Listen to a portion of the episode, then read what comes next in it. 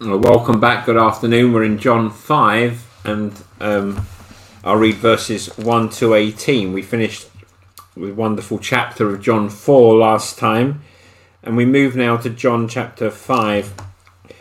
After this, there was a feast of the Jews, and Jesus also and Jesus went up to Jerusalem. Now there is in Jerusalem by the sheep gate a pool in Aramaic called Bethesda, which has five roofed colonnades, and in these lay a multitude of invalids, blind, lame, and paralyzed. One man was there who had been an invalid for thirty eight years. When Jesus saw him lying there and knew that he had already been there a long time, he said to him, Do you want to be healed? The sick man answered him, Sir, I have no one to put me into the pool where the water is stirred up, when the water is stirred up. And while I'm going, another steps down before me. Jesus said to him, Get up your bed, get up, take up your bed, and walk. And at once the man was healed, and he took up his bed and walked. Now that day was the Sabbath, so the Jews said to the man who had been healed, It is the Sabbath and it is not lawful for you to take up your bed. But he answered them, The man who healed me, that man said to me, Take up your bed and walk. Now the man who had been healed did not know who it was, for Jesus had withdrawn, as there was a crowd in the place. And afterward Jesus found him in the temple, and said to him, See, you are well, sin no more, that nothing worse may happen to you. The man went away and told the Jews that it was Jesus who had healed him. And this was why the Jews were persecuting Jesus, because he was doing these things on the Sabbath. But Jesus answered them, My Father is working until now, and I am working. And this was why the Jews were seeking all the more to kill him, because not only was he breaking the Sabbath, but he was even calling God his own Father, making himself equal with God. May the Lord bless the reading of his holy and inerrant word. Many of us are very familiar with Jesus. We sing songs about Jesus. We read things about Jesus. We have studies about Jesus. And many of us have been around Jesus since we were very young. But if you listen to Jesus, and I mean really pay attention to him, he is going to surprise you. He's certainly surprised, and you could say, go further and say shocked, and you could even go further and say scandalized those around him in first century Palestine. He did he did it in first century Israel, and if you pay attention, he will do it in 21st century Britain. And I want you to notice four things the Lord Jesus said in this passage. Each one increasingly surprising, shocking, scandalizing. Verse 6 The first thing, do you want to be healed?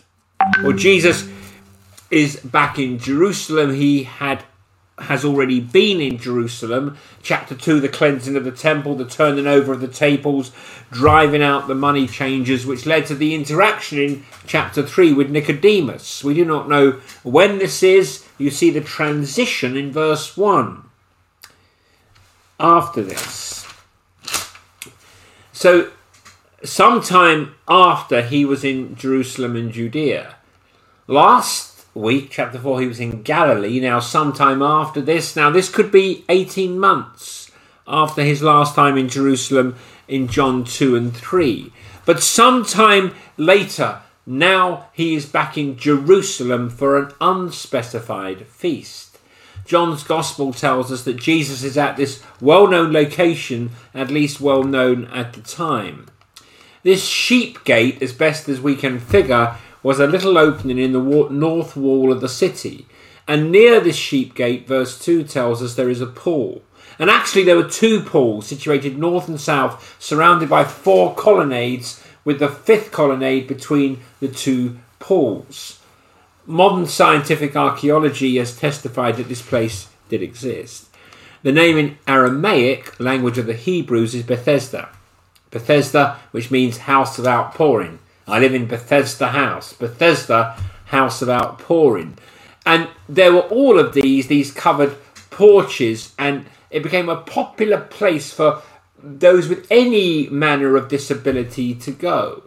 You have a roof over your head, you had protection, some protection from the elements. You have these pools which supposedly had healing properties. And Jesus is here and he sees a man who's been lying there for quite some considerable time.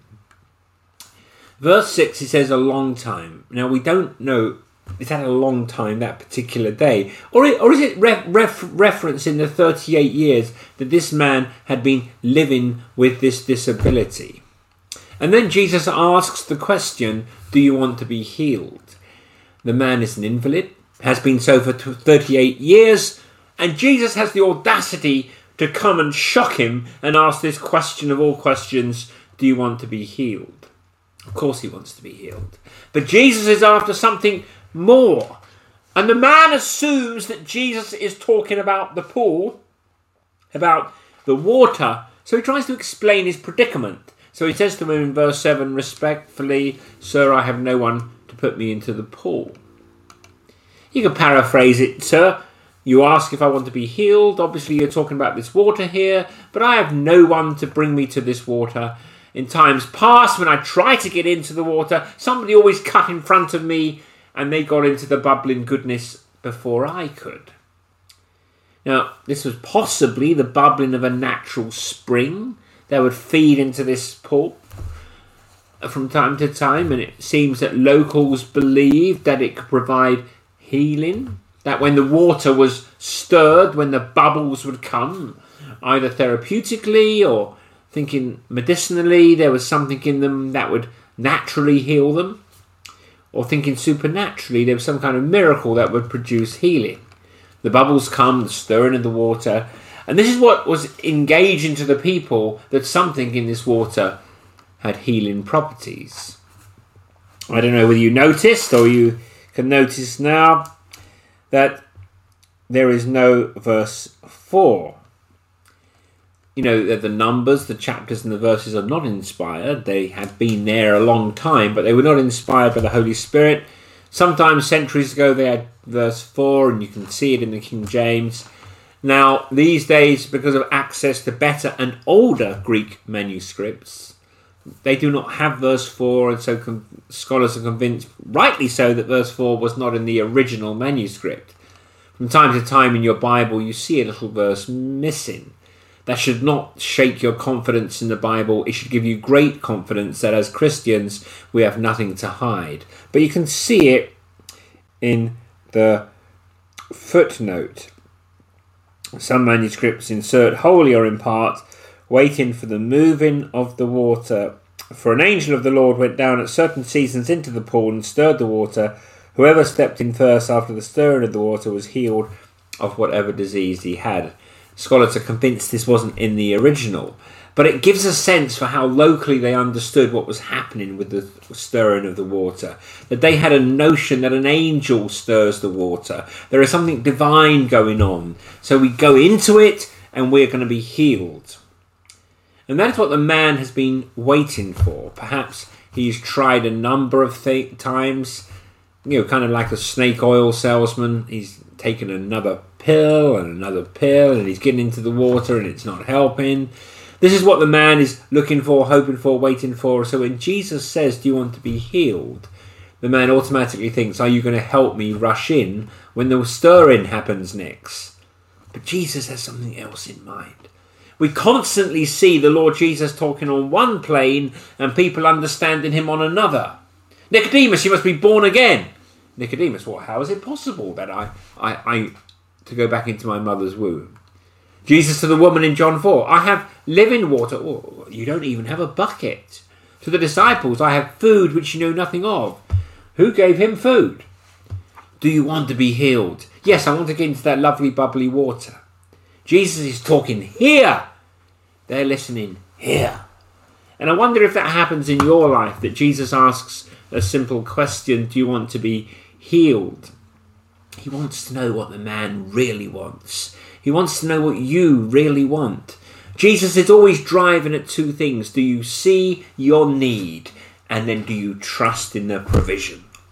And he's doing both of these things when he comes to this man who's been there for 38 years and he asks him a straightforward question Do you want to be healed? He wants to identify does the man understand his need? And of course, this man could painfully see his need. He was aware of the hopelessness of his situation. Do you see your need? What do you want? What would you answer if Jesus came to you and said, What do you want? Do you understand your need? Not just your need here, but your deepest need. And not only that, but when Jesus asks the question, Do you want to be healed? He's not just trying to identify the man's need, he's implicitly offering his provision. Do you trust me?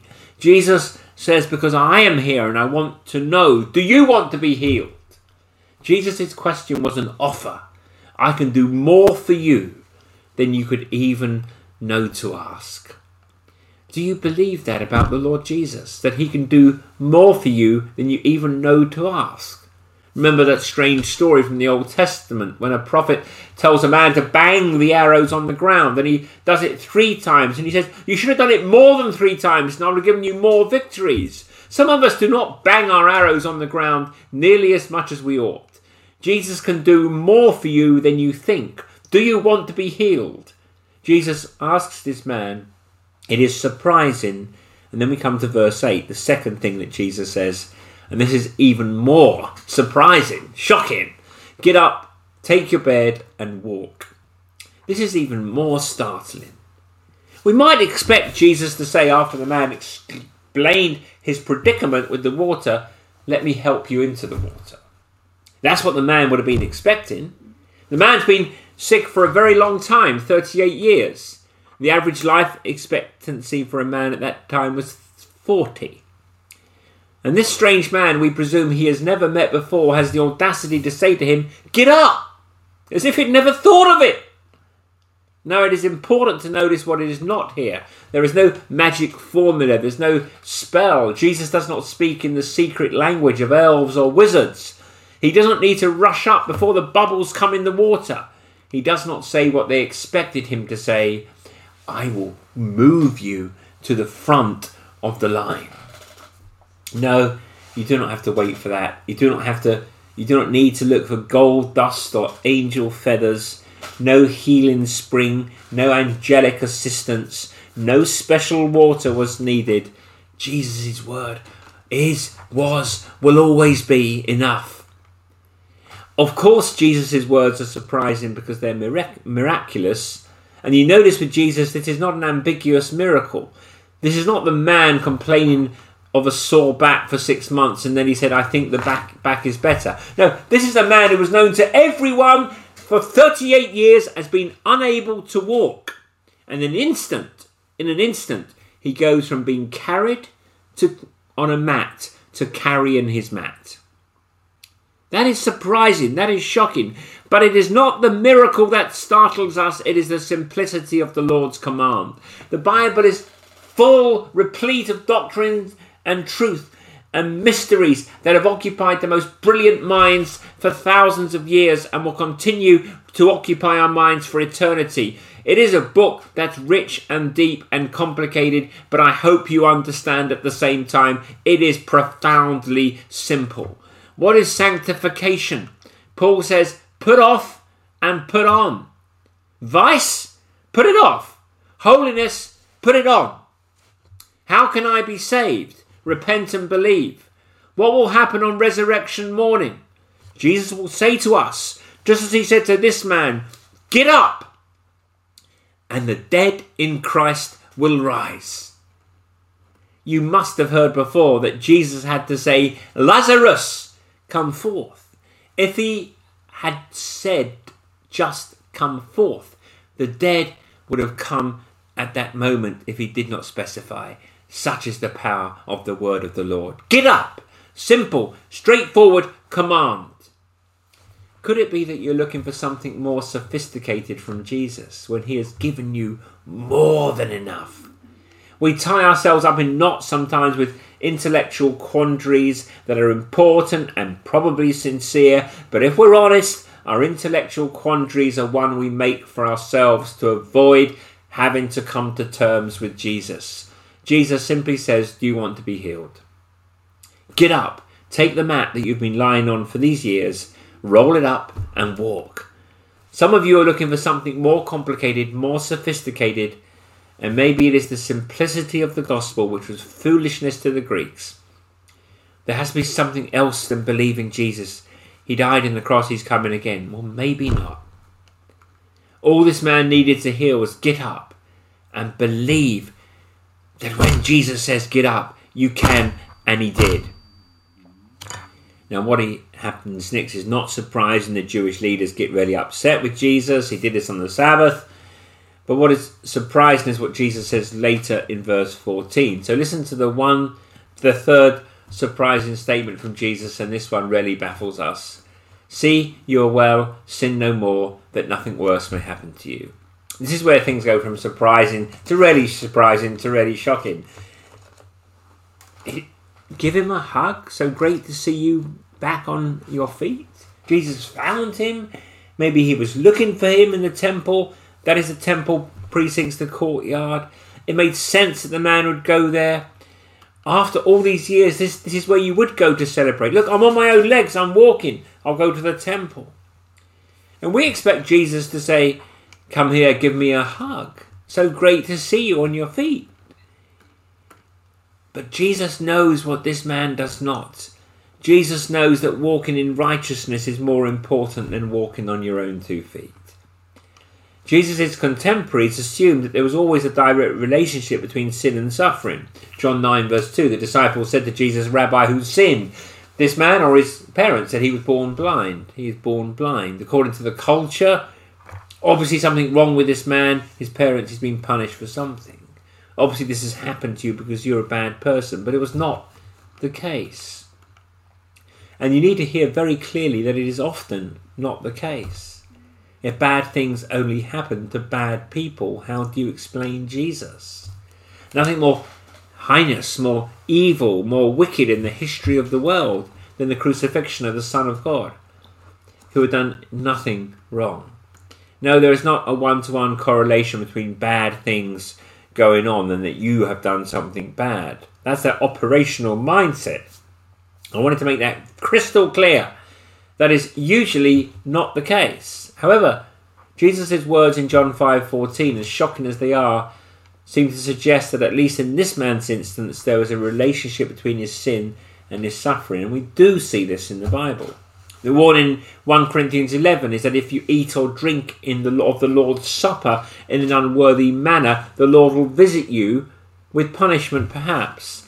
He says that, that it, this is why some of you are sick and some of you have died because your sin led to suffering. So, sin to suffering is not always a straight line, but sometimes there is a connection. We can only speculate what it was with this man. We just do not know. Was he reckless early in life? Was he engaged in wild living? Did he have a drunken brawl that left him paralyzed? And clearly, people could see that he was in this condition as a result of some sinful behavior. We do not know. But Jesus knows, and he assumes the man knows that he had been in this condition at least in part through some bad choices in his life, sinful choices, and now he is better. This is the third sign we see in John's Gospel, and we see once again that Jesus knows what he is talking about when he warns the people about wanting just the signs.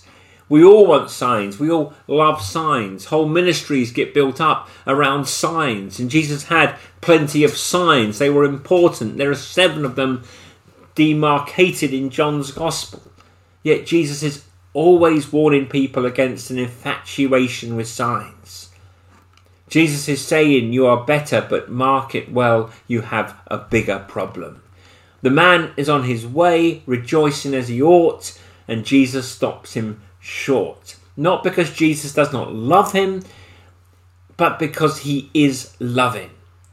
To want to see the man that for all these years, while he had feet or legs that didn't work, he had a deeper problem. He had a heart that didn't work. Remember the story in Luke 13. Some people say, What do we do with these Galileans whose blood Jesus, Pilate had mingled with their sacrifices? How do we make sense of these bad things that have happened? And Jesus says, do you think that these Galileans are worse sinners than all the others because they suffered in this way?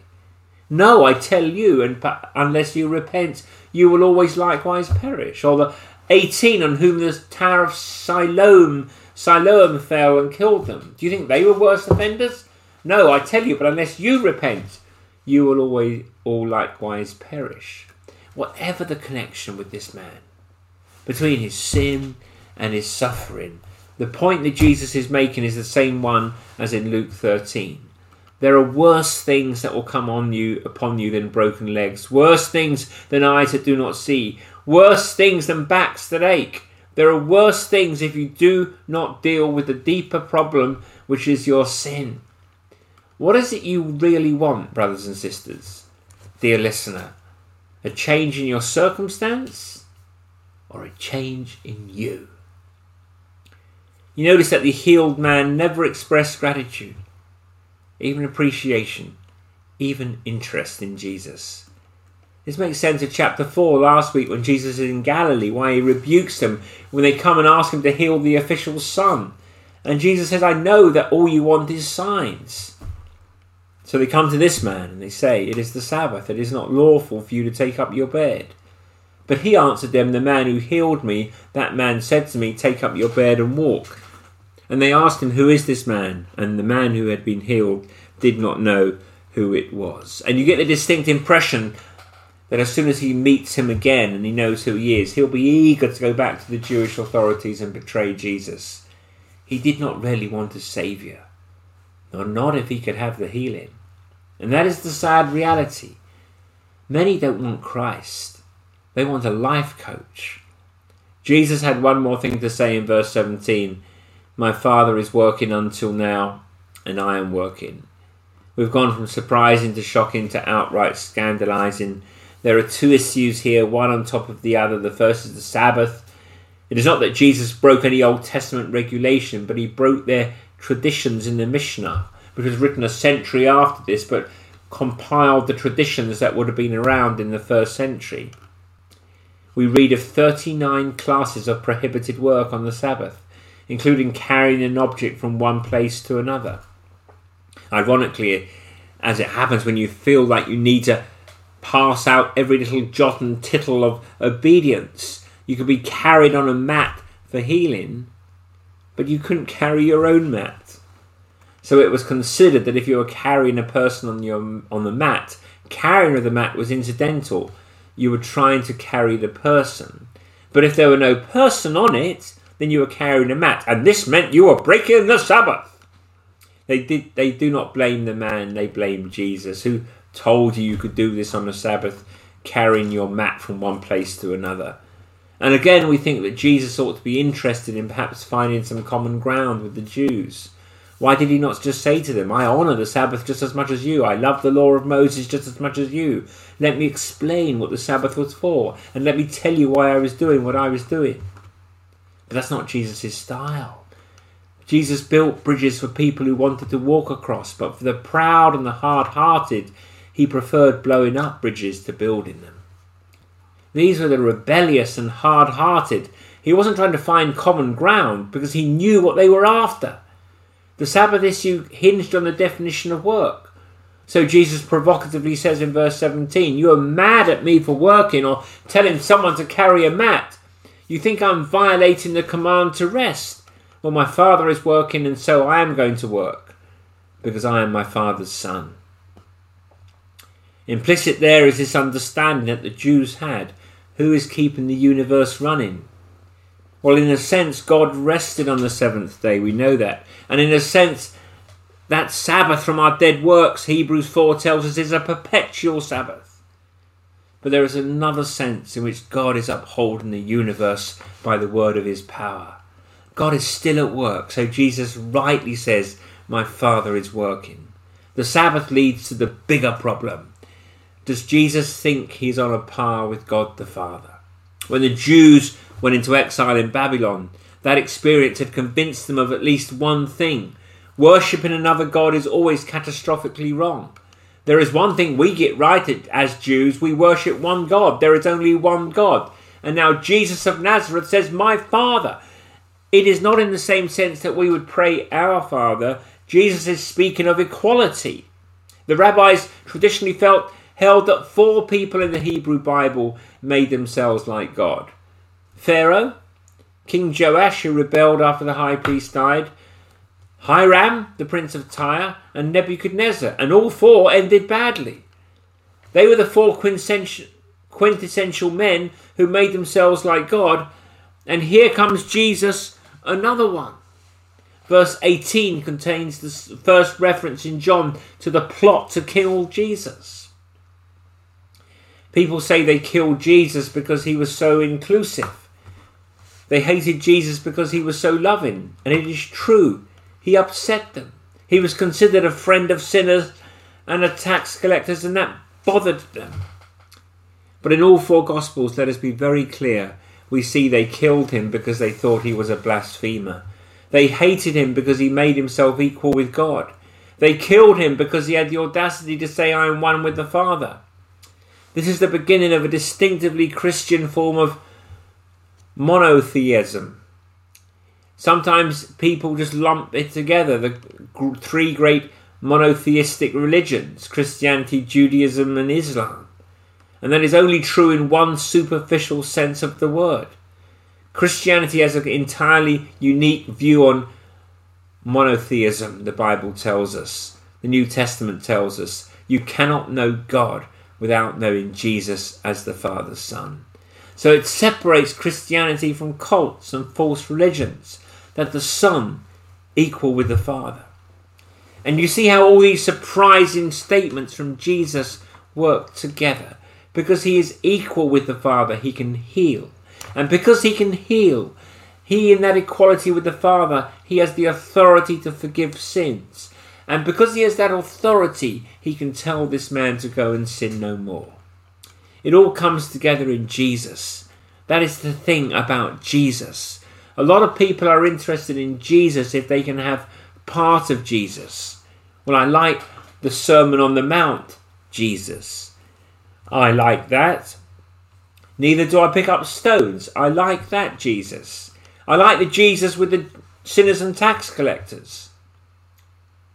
Or maybe you like the Jesus who turns over the tables. We all want a little part of Jesus. But although Jesus offers himself freely, he only ever offers himself completely. You can't have part of Jesus, you have him completely. He never says, Come and pick. Come and choose, come and focus on whatever part of me you find appealing. Jesus says, I offer myself to you, but you have to take all of me. Jesus the questioner, Jesus the healer, Jesus the sin crusher, Jesus the God man. Make no mistake, Jesus is surprising, Jesus is shocking, Jesus is scandalous, and he is better than you think. He is bigger than you think, and he's more than enough for all that you need. He asked you the question this afternoon as he asked this man on a straw mat Do you want to be healed? Do you want to be forgiven? Do you want to be changed? And if so, Jesus would say, does say, Come unto me all ye who are weak and heavy laden, and I will give you rest.